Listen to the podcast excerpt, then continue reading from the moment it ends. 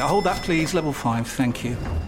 Ah, you must be one of our new interns. Yeah, hi, nice to meet you. Hi. Now, the most important thing to know is to Ertzen the Biparcel Rise plug sale. The most important thing is what? Sorry. The single most important thing is to Ertzen the Channelized Bing Bingus of the Biparcel Rise plug sale, and you'll be fine. Uh, yeah, that sounds important. Does work chat all sound like gibberish to you? Find collaborative articles with tips from the LinkedIn community to help you get through those tricky conversations. Making work make sense? LinkedIn knows how. The Premier League All Access podcast is proud to be brought to you by Ladbrokes. Stay ahead of all the big games in the best league in the world, the Premier League. With the latest odds, form guides, expert opinions, and more, the fans are the players at Ladbrokes. Are you in? Let's go. Play at ladbrokes.com 18 plus begambleaware.org. T's and C's apply. Hello and welcome to the Game Day podcast from Talksport with me, Sam Matterface, Talksport's football correspondent Alex Crook, and the FA Cup runner-up and West Ham legend Dishy Dean Ashton. On the way today, the top two meet for the first time this season. Will we get any indication of what's to come in the Premier League title race, or will they rest so many stars that this will just tell us about whether or not their squad's deep enough or not? Elsewhere, has Bill Kenwright, in his bid to revive Everton's fortunes, actually killed a once great club? And credit crunch. There's a very good reason that Chelsea, who have more players than an Essex nightclub, won't loan anyone to Newcastle. It's the Game Day FA Cup podcast from Talksport.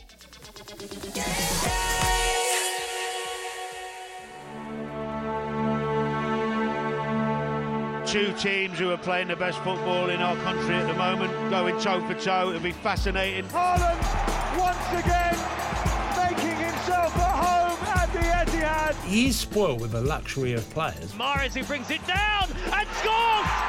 Riyad Mahrez for Manchester City! I want to see them play like last season to see if they look better with Haaland or without. Arsenal 3, Manchester United 2. The Emirates has just erupted. We have made an incredible season so far, I would say, but they will have been better. Bukayo Saka on the score sheet again. Arteta is back on the turf, he knows very well. Three and a half years he was the assistant to Pep Guardiola. I just love it. That's the reason why we are here to play this kind of games. One of the biggest games of the season for us. The FA Cup, the original and the best.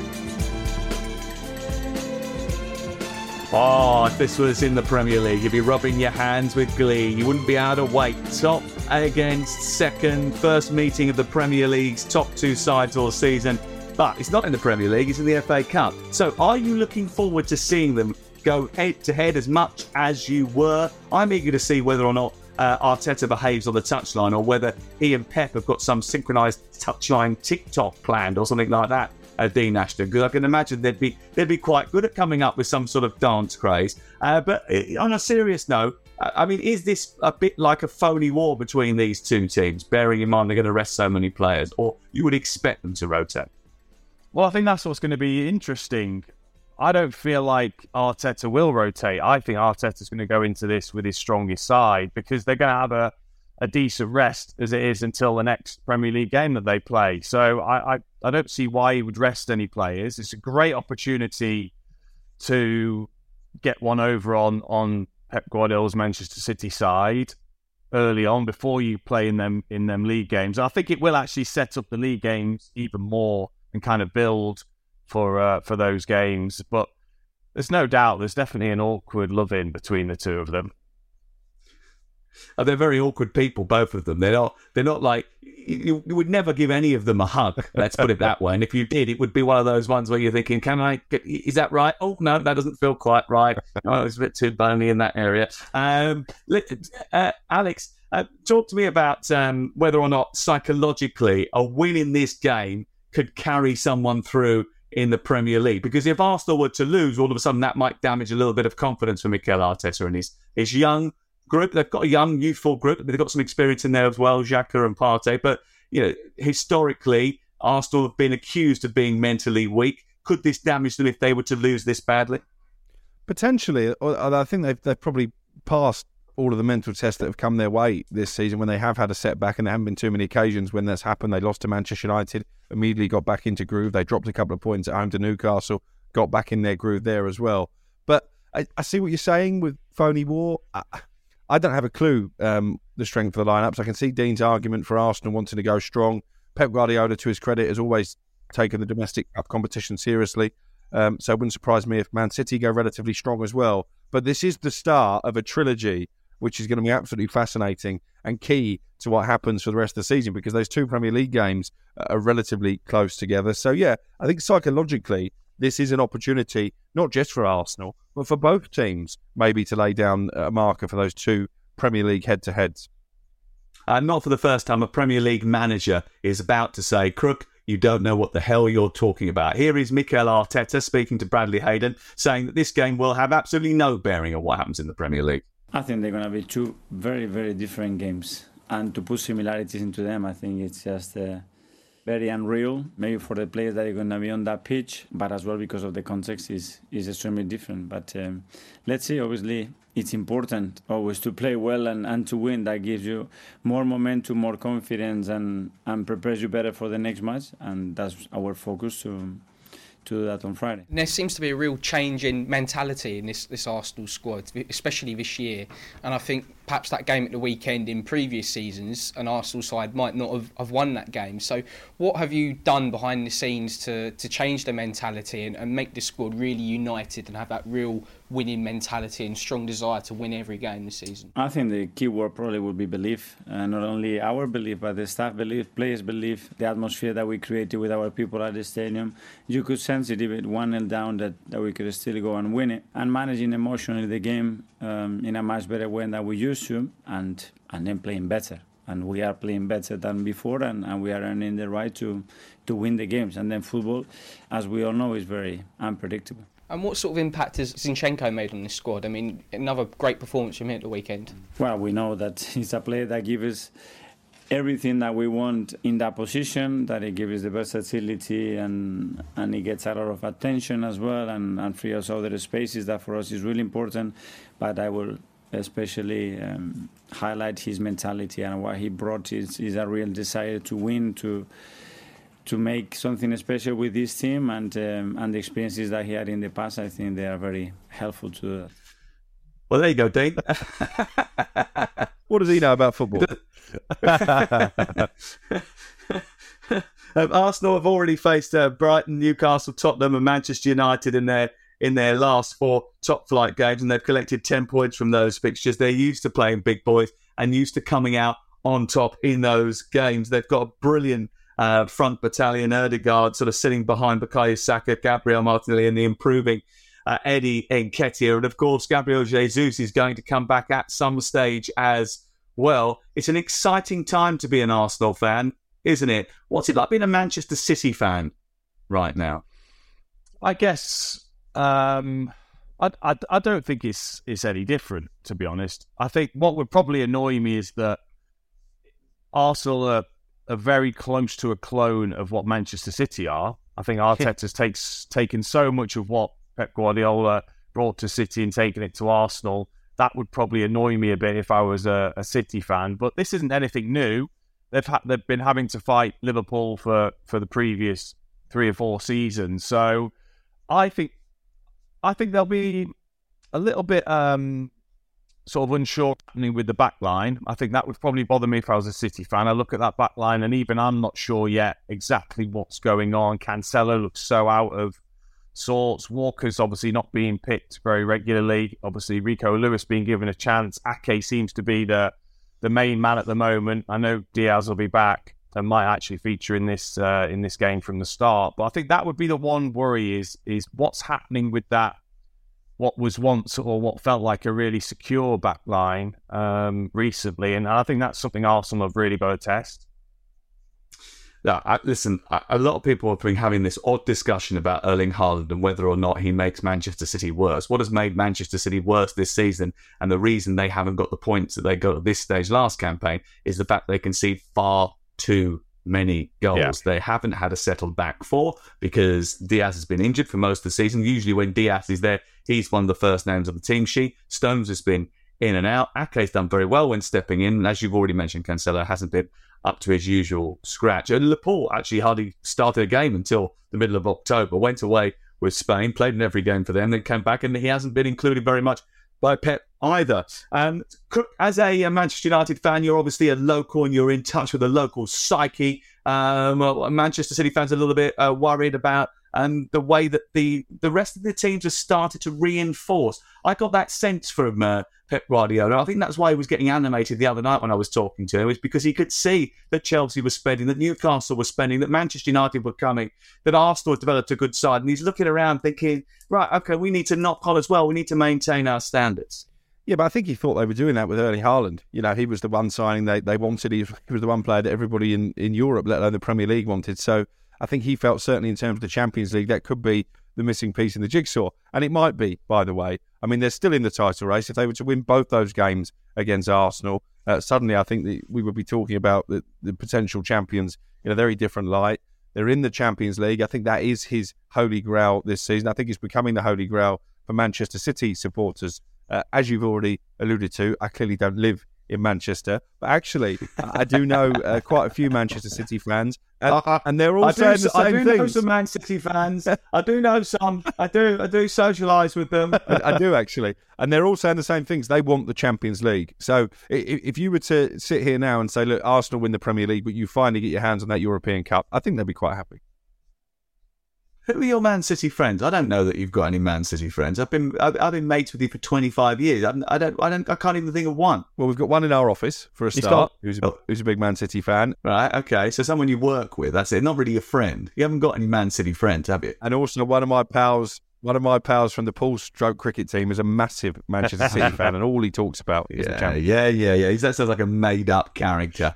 Um, Arsenal have uh, been ahead. He's jealous because I've got more friends than him. I'm just, I, I, just don't believe that you. I, I, listen, but then again, to be honest with you, uh, bearing in mind that I went on a golf trip with Crook and he invited just his close friends, and there was 69 people there. uh, I think if you've met him once, you are literally one of his best pals. Uh, Arsenal have been ahead of the break in seven of their 10 Premier League away matches this season, so it's quite likely uh, that they will make a fast start in this game. Maybe we will see uh, Trossard from the start the first time. Smith Rowe might get an opportunity. We might see a bit of Calvin Phillips for the first time this season. It would be nice to see a bit more of him. Bernardo Silva, obviously, uh, a big part of them as well. Um, let's see what happens. This game is live on Talk Sport. Looking forward to it. Friday night. Uh, let's get stuck into a Super Saturday across the Talksport network. No less than five games from the FA Cup uh, fourth round. It's going to be banging.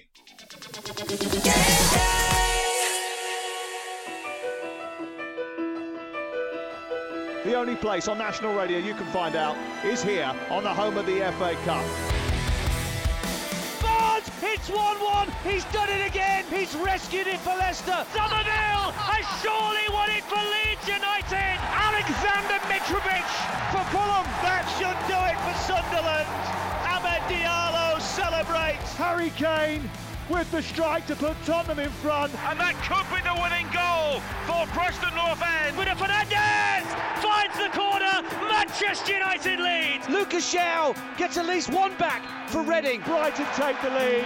A stunning effort from Caicedo. And Mo Salah scores for Liverpool. Wrexham beat a team 59 places above them in the league ladder. The FA Cup, the original and the best.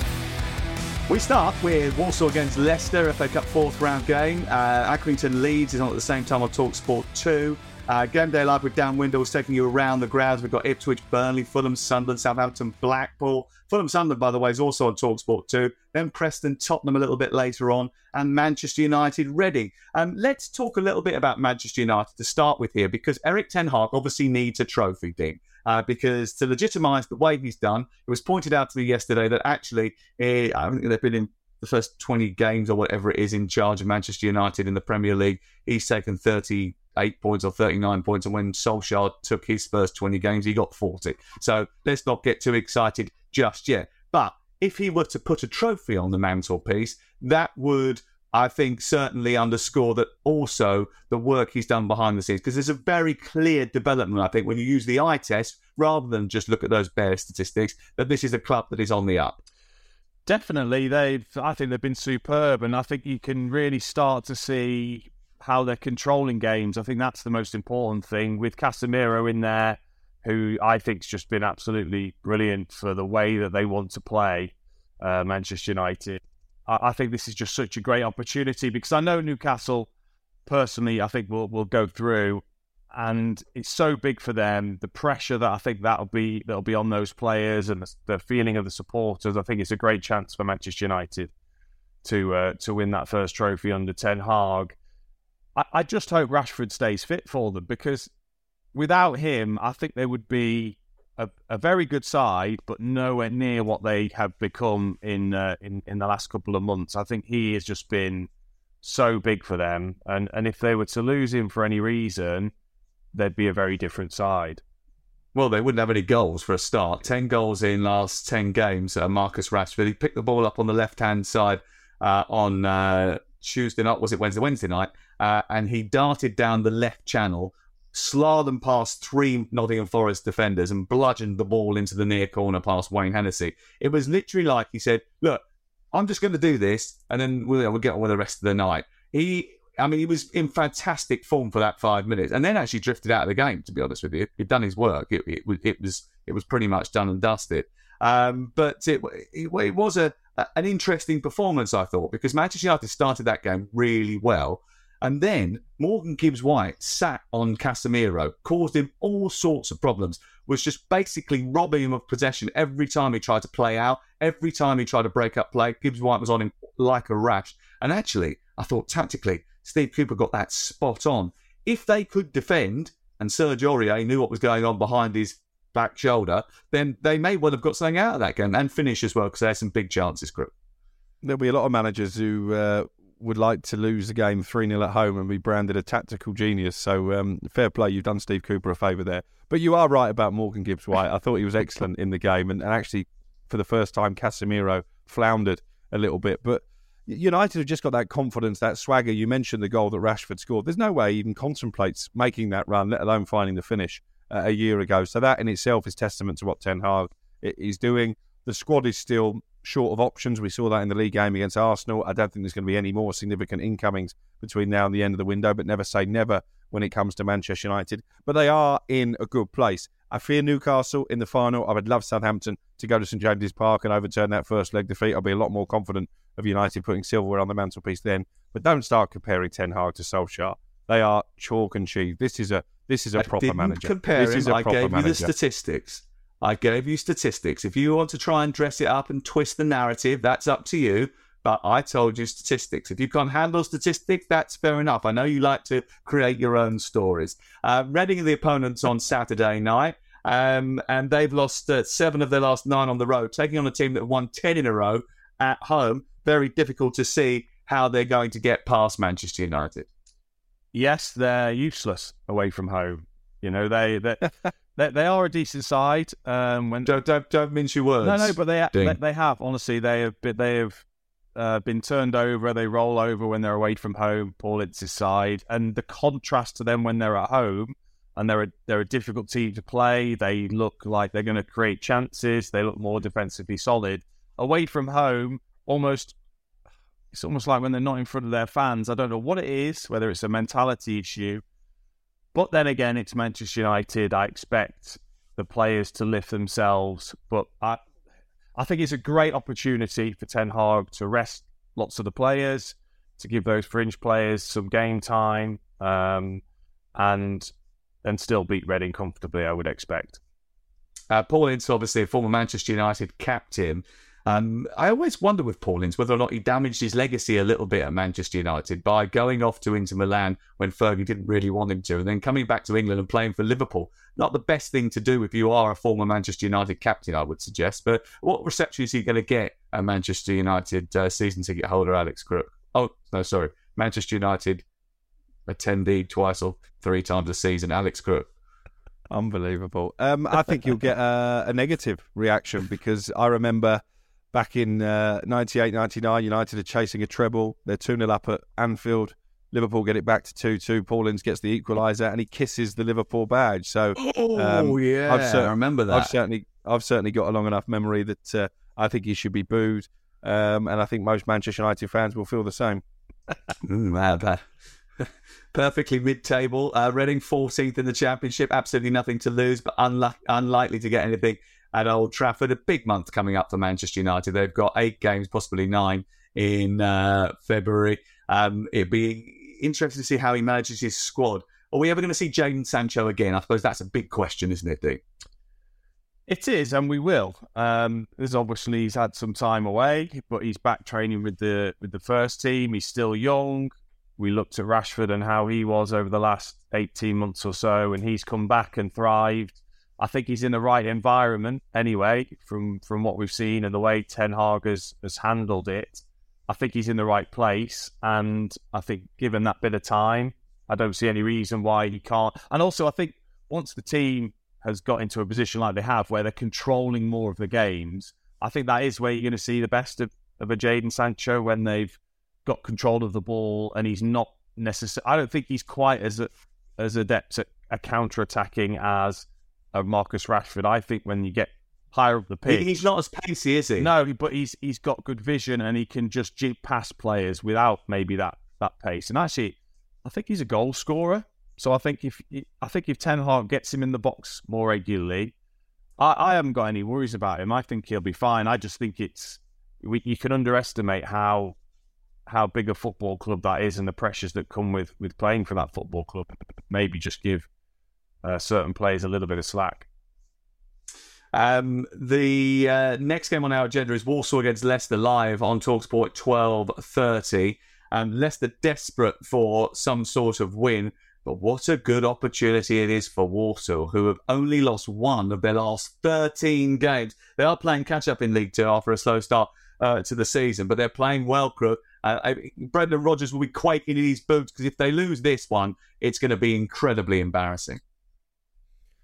Yeah, Mike Flynn, uh, Walsall manager, got a bit of history, hasn't he, when it comes to producing upsets in cup competitions. This is probably the last fixture that Brendan Rodgers would want at this moment in time because every time you think Leicester have turned a corner, they seem to take a step back. It wasn't a bad point against Brighton um, last weekend, but they're still flaky defensively, aren't they? And I'm sure Walsall, uh, without being too cliche, going to pump plenty of high balls into the penalty area. They'll try and seize on Leicester's vulnerability at set pieces.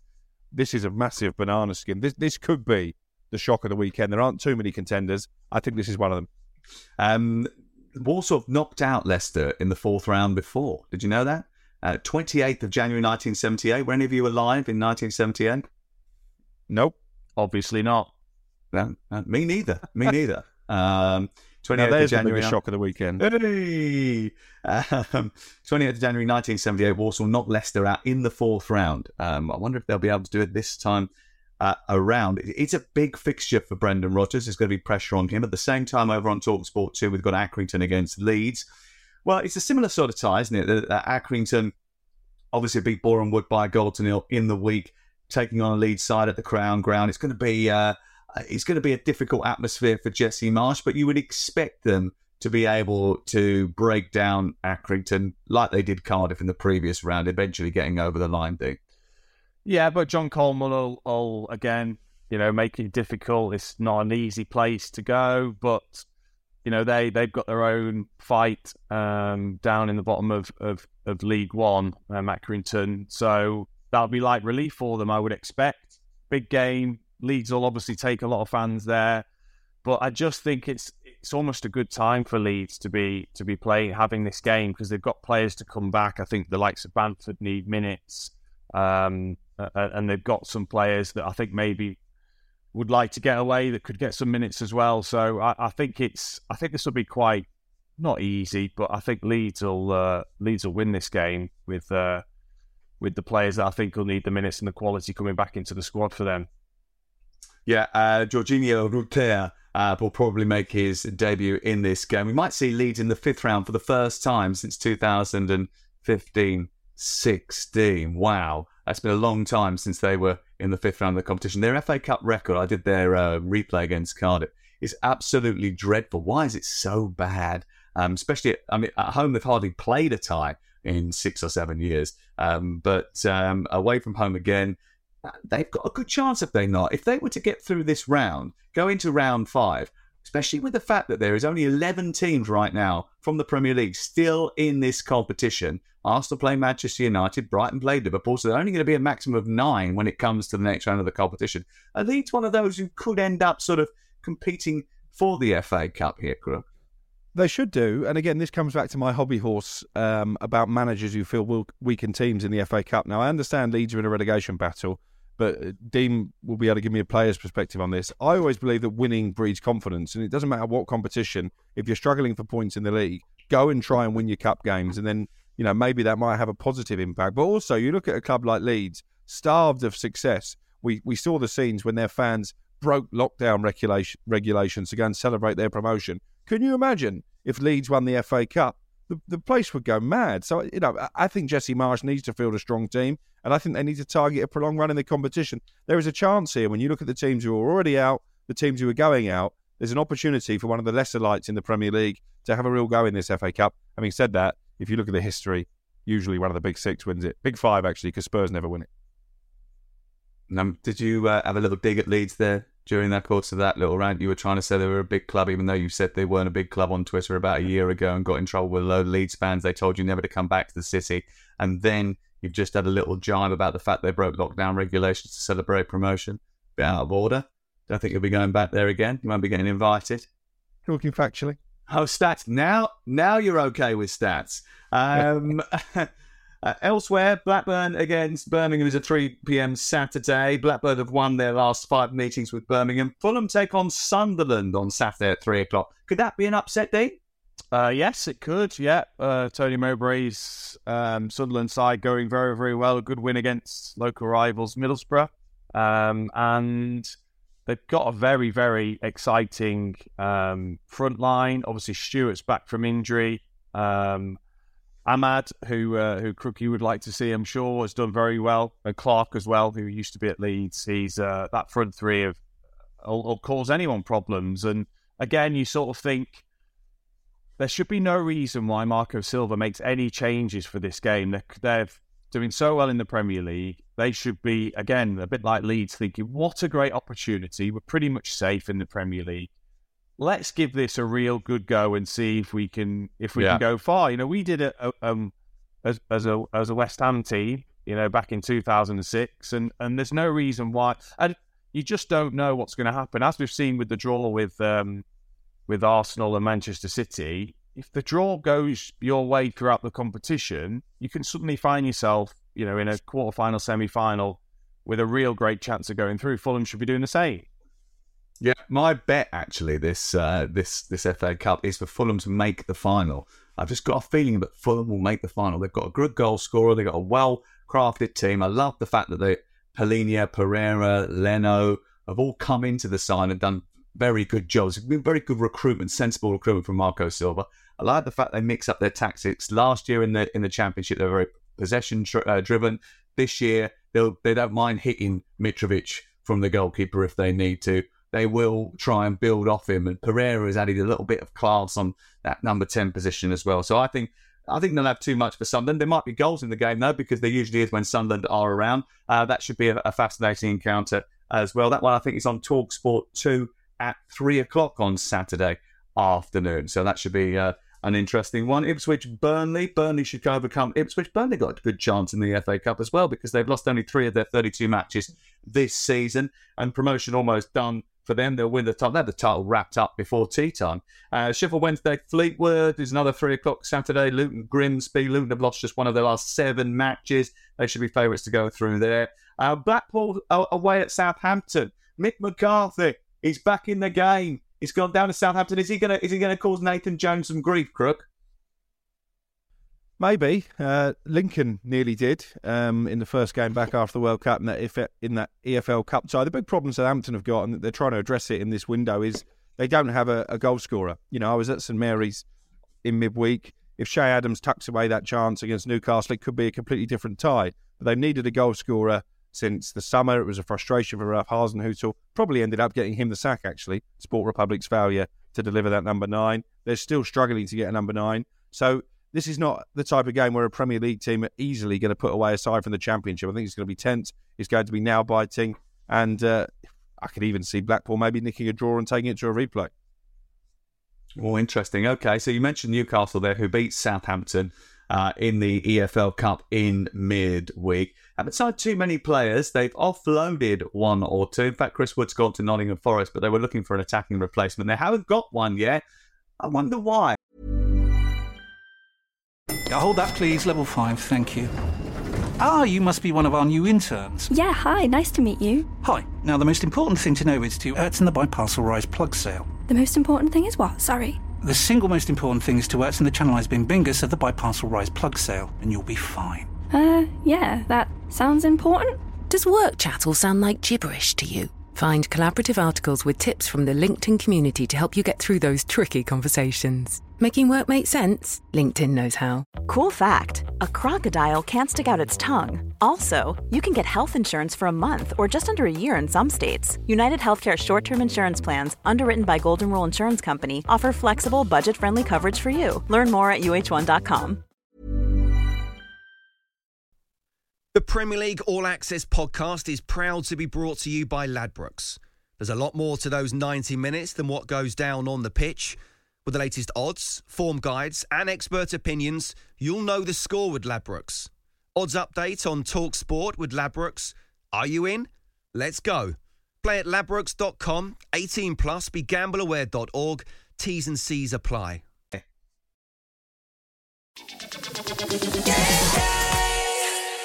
Well, if you tune into Talk Sport on a regular basis, you'll know that basically every show um, begs Alex Crook to go on and do a transfer segment. Um, is there a, is there a show that don't ring you? Because I know you got a little jingle for drive time. I know Simon and Jim sort of almost claim you as as one of their own. Uh, is is there a show that ignores you and doesn't want you on it? Uh, not overly. Uh, H and J sometimes do their own thing, um, but I, I, do pop up on there occasionally as well. Oh right, okay. So they're they're, they're the ones that don't like you the most. You're you're most unpopular with H and J. I think unpopular is, is stretching it. Um, but certainly not underworked this window. That's for sure. Even are, if... are you popular? Are, are, you are you popular? That's the question. Oh, because of course you've got so many friends. Well, I forgot. Yeah. Do you know what? As we um, sat on this call, my, my WhatsApp is open in the background. It's banging away with transfer updates every few seconds. It's it's, it's mental. Um, I'm quite looking forward to the end of the window, but it's going to be a frantic end to the window for sure. Okay, um, but Newcastle haven't done as much business as many people thought they might. Why do you think that is? I think it's the old Newcastle tax. I was speaking to someone this morning. Um, they were suggesting that Jack Harrison, a target in the summer, when Newcastle came calling, the price automatically went up by 10 to 15 million pounds. You've got the Anthony Gordon situation. I think, in fairness, here they had their head turned a little bit by what Chelsea were allegedly willing to pay in the summer, although I think it's probably been overinflated, but they want 50, 60 million pounds for Gordon. I just don't think Newcastle are going to pay that. Yes, they can afford it, but I think that the, the, the um, the the way they've operated since the new owners came in is they won't be held to ransom. They won't pay over the odds for players, and I think they're going to stand by that. It might mean that they miss out on targets. It probably means that they're going to walk away from this Anthony Gordon deal. But actually, I think in some ways is quite laudable. Do you think that there are? I mean, for example, we saw that Chelsea were linked with palming off Gallagher, Ziyech, and others to Newcastle during this transfer window very early on suggested they were interested in those players.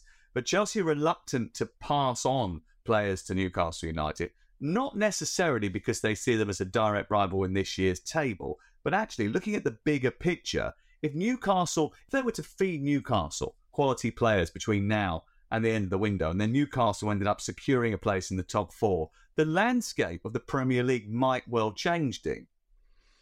Yeah, I think it's um, I think that's what's interesting about certainly the loan market as well is not wanting to strengthen your rivals. You know, it's no. there's no doubt that if you look at Newcastle, they've been incredible, defensively ridiculous, but you could you could see them maybe starting to stumble if they weren't to get maybe a couple more reinforcements in terms of goals, in terms of attacking returns. And so why would you? Why would you want to strengthen them at all when you possibly could go on a good run yourself if you're Chelsea. And also, Newcastle could have a dip. You know, it, it doesn't feel like they've really had much of a dip yet. Um, I think that could be coming, Dean. Yeah, yeah, I, I, agree. But I just think it's it's Chelsea's prerogative, and, and if I was Chelsea, there's no way I'd be I'd be passing players over to my rivals, not unless it was for a, a massive fee.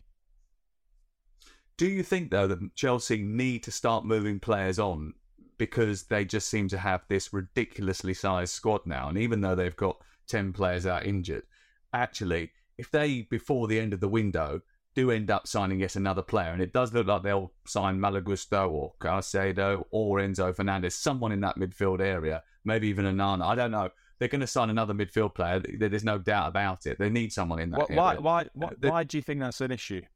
I think uh, for FFP reasons, I think you need to get people off the the wage bill. I think that for squad harmony reasons, you don't want players that aren't registered in certain competitions. You can only register 25 Premier League players, and also you can only register a certain number for the, the Champions League. I noticed that Mudryk, despite the fact that he scored three goals in six games uh, for Shakhtar Donetsk in the first stage of the Champions League, can play for Chelsea in the second stage. Um, I think Chelsea have accumulated quite a lot of good talent going forward, but I do think that that is going to upset others that are in and around the dressing room, and you have to be very careful about that because that might be difficult to manage for Graham Potter, and he's got enough on his plate. I think I think you make some valid point. I think players are on so much money now; they know, they know a lot of players know whether they are involved or maybe not involved, and in terms of the training squads, it can be very easy to to sort of segregate at times and uh, and deal with that. And when you're at a big club, you're always going to have players that, that aren't involved as such. Um, and, and and so I don't. I actually don't see it as a as a bigger issue. I think the other issue, like you said, is that middle of the park issue that they have. That midfield area is it really does seem to hamper them at the moment, especially against the top sides. Yeah. Yeah, they need something in there. They need some bite. They need some legs. They need someone who gets in and around it and links the play from the forward to the back, uh, and and vice versa. Uh, Spurs got hold of Danjuma under the noses of Everton. Could it go any more wrong for Everton? Uh, Pedro Porro, uh, what's what's the latest with him? Yeah, I think that's going to happen. I think there's a frustration from from Tottenham. Actually, it's Sporting Lisbon who seem to be dragging this one out, not Spurs. I think there is maybe even a, a willingness for Spurs to, to, to agree to pay his buyout clause, which is around forty million pounds. I think stumbling block probably is they won't want to pay that up front. Maybe they want to stagger the payments. But this is the signing that Antonio Conte really has made a priority this window. That right-sided wing back doesn't say much for Jed Spence, who they signed in the summer. I think somebody will come in for him between now and the end of the window. But obviously there is maybe a, a concern there in terms of character. Uh, that Chris Wilder and uh, and others have, have, flagged up in the past. But yeah, Porro I think will happen. Obviously, they've got Danjuma. That was one of the bizarre transfer window stories of our time. The fact he was in an Everton medical pass, maybe even done a bit of club media, and then suddenly was tempted away. But that happens in these windows. But they might even bring in one more Tottenham. I wouldn't rule out, you know, Porro being their last signing. I think they're keen to, to, to get business done because they still feel there's a chance in the top four. And you mentioned Newcastle, and I text you both after the game on Tuesday.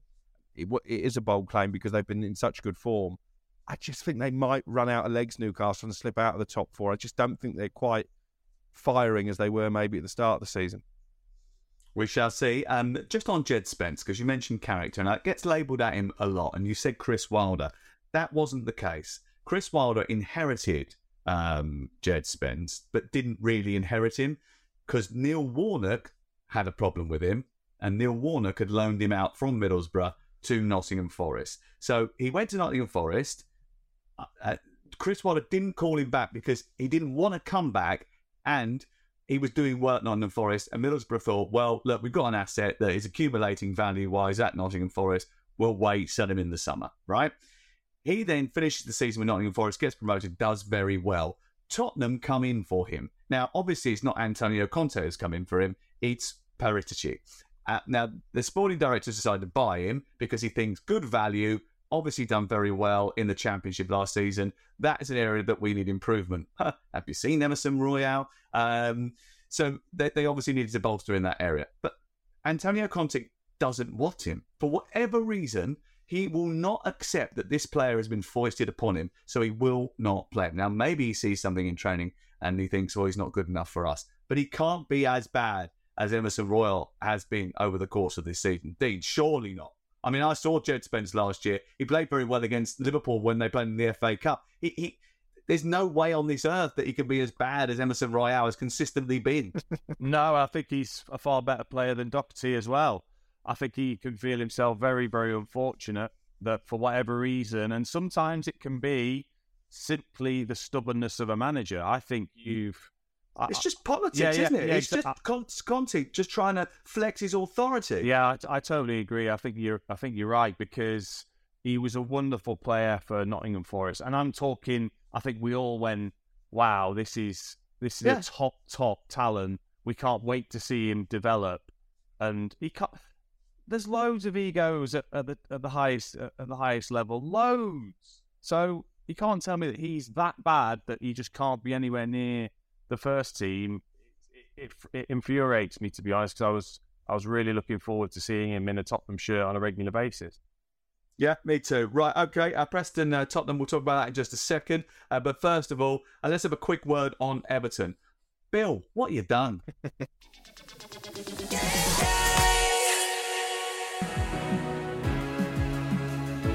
and it's just one win in 14 in all competitions. The Everton fans are not happy, and Frank Lampard may be in big trouble after this result. It's finished West Ham 2, Everton nil. challenging moment, of course it is, but I knew that when I came into this job. It was challenging last year. It's never stopped being challenging. I think it will be challenging for the club for a while. Talksport does understand that Frank Lampard has this afternoon been sacked as Everton manager. I wasn't surprised. I think Frank Lampard is a is another victim of the fact Everton do not plan. Um, they haven't had a plan for a long time now. I actually feel sorry for Frank. It was a poison chalice job. The whole board is a shambles. They appointed him and they haven't backed him at all. I feel for Frank because I think he's come into a really difficult job. I think he's had to inherit a load of problems that are going on from previous manager and going on behind the scenes. But ultimately, you know, when you when you actually analyse Frank this season, his record's not been good. Everton now have just got to get somebody in who'll keep him up. Simple as that. It's crucial that this football club stays in the Premier League. Whoever's going to come in next, they've got to hit the ground running and they've got to get it right. It is a club in turmoil, a great club in turmoil. Okay, so Frank Lampard was sacked by Everton earlier in the week. Um, now, uh, who's who's going to take over? What was going to be Bielsa? He's going to come in, he's going to save them. Perfect man to fit in for the People's Club. Problem is, he's looked at the squad and he said, uh, "Nah, don't fancy that." Um, Sean Dyche, the fans want him, but Everton have gone call on him. Hasenhüttl, he's been linked. Didn't he just almost get Southampton relegated? Um, who is the best candidate and who is actually wanting to take it? Well, they're two massive questions. Um, and uh, as I reported on the day that Lampard was sacked, they didn't have a, a definitive plan when they made that decision. Obviously, Bielsa very quickly emerged as their top target. As you say, he's reluctant. I don't think it's financial. You know, I've, I've seen some figures about his wage demands floating around. He was going to take the Bournemouth job, you know, and I don't think they were going to pay him £11 million a year. So I don't think this is a financial issue with Bielsa. He's rich enough anyway.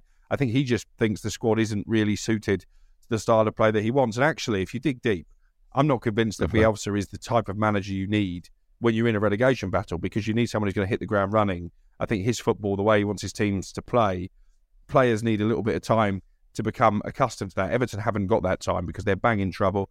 Uh, I'm surprised that Sean Dyche hasn't seemingly featured too high on the radar, although Jim White has mentioned on Thursday morning that maybe he's now coming to their thinking. Uh, Carlos Corberán at West Brom, I think, is a genuine contender. Uh, he's done a brilliant job uh, the Hawthorns. Would he be willing to jump ship? I guess that's a question for him. Duncan Ferguson is going to Forest Green, so it won't be him. Uh, Wayne Rooney, I think he's king, potentially, so don't rule him out. But the fact we're talking about so many candidates, I think we've known for a while that Everton would have to sack Frank Lampard. So the fact they didn't have a definitive plan as to what they were going to do when they pulled that trigger, I think probably tells you all you need to know about the football club at this moment in time. They didn't have to sack Lampard. They chose to sack Frank Lampard. The reason they chose to sack Frank Lampard is because that's what they always do. They employ a manager. It lasts between seven and 12 months. Then they fire them. Then they start again. They're constantly firefighting. There's no coherent plan. And Bill Kenwright, who obviously clearly loves Everton Football Club, clearly has been a supporter for many years, has been given this position of chairman, and he has to take responsibility for where they are. He tried to find investment. He got into bed with Moshiri. Moshiri lavished cash around, which he did unnecessarily at times, going over the head of the sporting director, going over the head of the manager to buy luxury players, to furnish the, the squad with James Rodriguez, etc., etc., etc., that worked out to be an absolute disaster for the football club and a drain on the resources. And it's not the only one.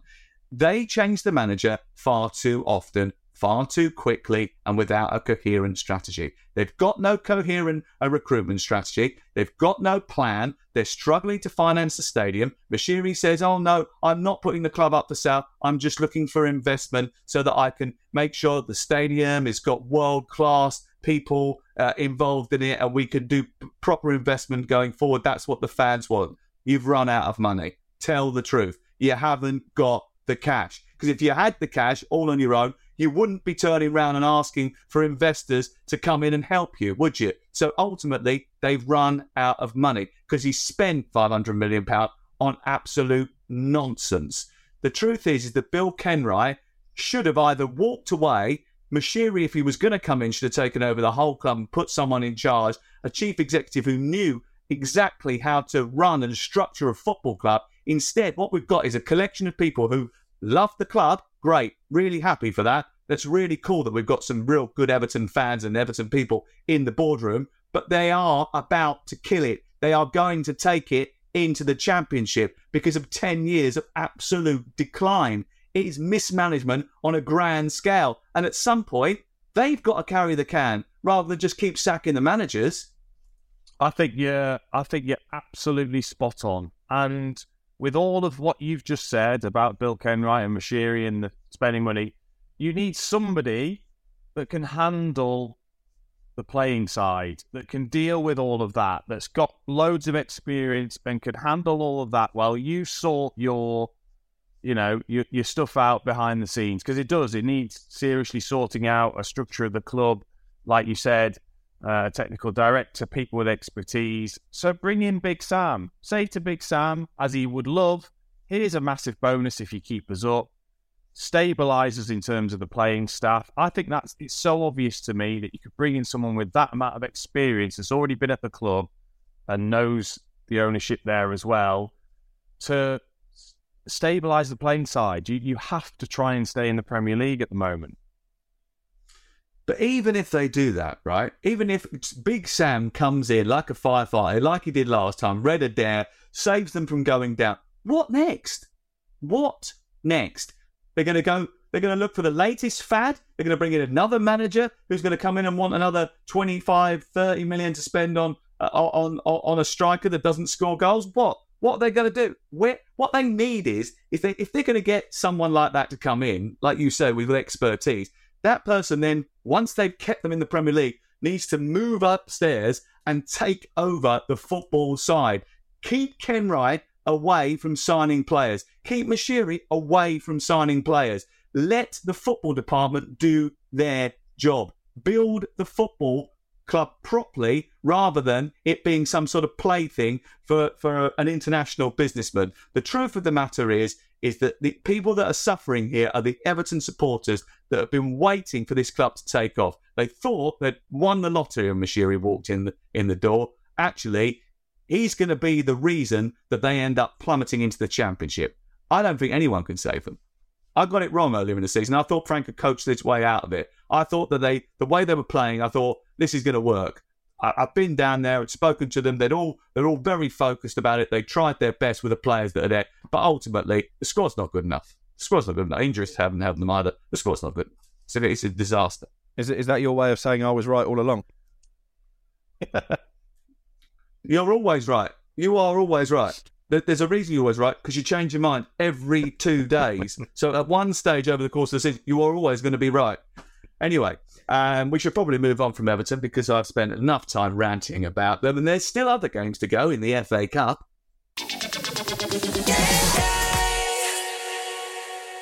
Preston versus Spurs is live on Talk Sport uh, on Sunday. Uh, no, it's Saturday, isn't it? Uh, six o'clock, Preston. Yes, it is indeed. Deep down. Um, Spurs are boring, aren't they? They're not very good. I went to the game on Monday um, against Fulham. I don't know how they won that. In fact, I do know how they won it. Harry Kane. Apart from that, they they, they were pretty average, Dean. Yes. Um, I just, I'm astonished just how deep they are right from the start of every game. You know, to, in terms of you look at whoever it, who it is playing in the in the, the top end of the pitch, Kane, Son, Kulusevski the other night, they're back on the halfway line defending, and and, and that's whether they're away or, or at home. It must be must be a little bit soul destroying to play in as a player it's no, it's not what I would ever imagine of a of a Tottenham side who, you know, throughout the time I've watched football have always been a a great watch, which they're not at the moment. But luckily, they're playing Preston, who are a bit like Reading and absolutely hopeless at home. They are they're in the bottom three in terms of home form in the in the championship. They've barely got a goal scorer in their ranks.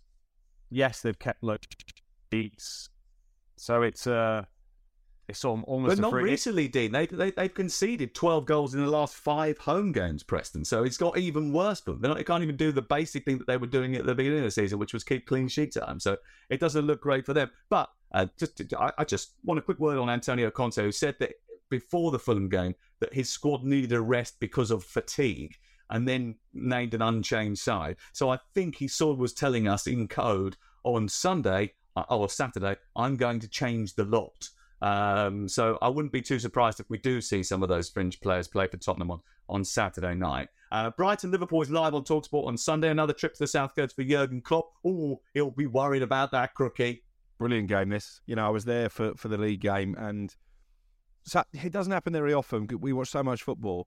I was still buzzing with Brighton's performance when I got in bed that night. They were scintillating against Liverpool. As poor as Liverpool were, if Brighton had won 7 0, it, it, wouldn't have been an unfair reflection on the 90 minutes. So I think this is a fixture that Jurgen Klopp will be worried about. We know he likes to shuffle his pack in the FA Cup. Again, I hope Brighton go strong because they're not in any danger of relegation. I know they might think they can challenge for Europe, but their fans would love to see uh, a day out at Wembley, be it a semi final or, or, a final. So I think this is this is going to be a cracking game. It really is between two great coaches, two good squads of players, and if Brighton play anywhere near to the level they got in that league game, I think Liverpool will be going out the FA Cup. Another big gun falling by the wayside. Live on Talksport on Sunday, Wrexham versus Sheffield United. Wrexham top of the National League can almost taste the EFL football. And uh, can they get a championship scalp here? Uh, they did it last time. And, um, you know, Ryan Reynolds might be there, so sort of give it a little bit of Hollywood juice. Um, D, what do you reckon? I mean, Wrexham, Wrexham play quite good football. I went there earlier in the season to uh, watch them beat Oldham. They were terrific. Well, they should. The way they've been able to recruit at that level of at that level of football. Um, what are you saying? They're money bags. Is that what you're saying? That's what you're saying. But yes, that's I what I'm. That's what, that. that's what I'm saying as well. Well, of course they are. But you're you're right. I think we will see them in the EFL very very soon. Um, and I think this is. I think again, how can Sheffield United not have their eyes on promotion from the Championship? I, because they've got a 13 point cushion to third place. They don't yeah. need to rest. I think you'll rest. They, I think you'll rest players. I, I do. I, I, do as well. I think they've got enough players as well to try and rotate. I think he will. I, I see Wrexham winning this game. I, I think Sheffield United. It's more important that they get promoted in the uh, in the in the Premier League, and the, and you've just talked about the gap that they've got. Well, why give your rivals any sort of a of a hope by picking up an injury to a, a top player in this game? We got the makings mm, of, a, okay. of, a, game day treble there, podcast treble. Walsall, Brighton, and Wrexham. Oh, we'll be millionaires. we'll be able to buy Wrexham. or at least have a little share of it and sit next to Ryan Reynolds. you never know. Although probably not a good idea for us to sit next to Ryan Reynolds because we look bad enough as it is. You know, and if Crookie wears that shirt again, we're in serious you trouble. You hate this shirt, didn't you? Adrian Durham likes it. Oh yeah. my god, he has this shirt, D. I'm not joking. Let me describe it to you. It's like a knockoff Louis Vuitton handbag. That's what it looks like. That's what it looks like. It's a dreadful, dreadful shirt. But it's yeah, so he, bad. Yeah, he has to wear that when he's black uh, roll necks in the wash. That's why. Yeah, exactly. That's true. He's only got two shirts. Uh, Crook, thank you very much. Uh, we'll see you uh, next week. Thank you very much for uh, giving us your time, despite the fact that you're so busy on every program. Uh, Dino, cheers uh, for your time as well. Appreciate that. Game day this week is very busy. We've got a huge number of games for you. Nine commentaries from the FA Cup, starting with Manchester City against Arsenal on Friday night. Walsall Leicester kicks us off on Saturday at 12.30. We're on here with Adrian at 11 o'clock. Acton Leeds on Talksport 2. We go round the grounds at 2.30. Fulham Sunderland's on 2. Preston, Tottenham, and Manchester United Reading follow. Two games on Sunday as well. And then on Monday night, Derby against West Ham. Make sure you tune in.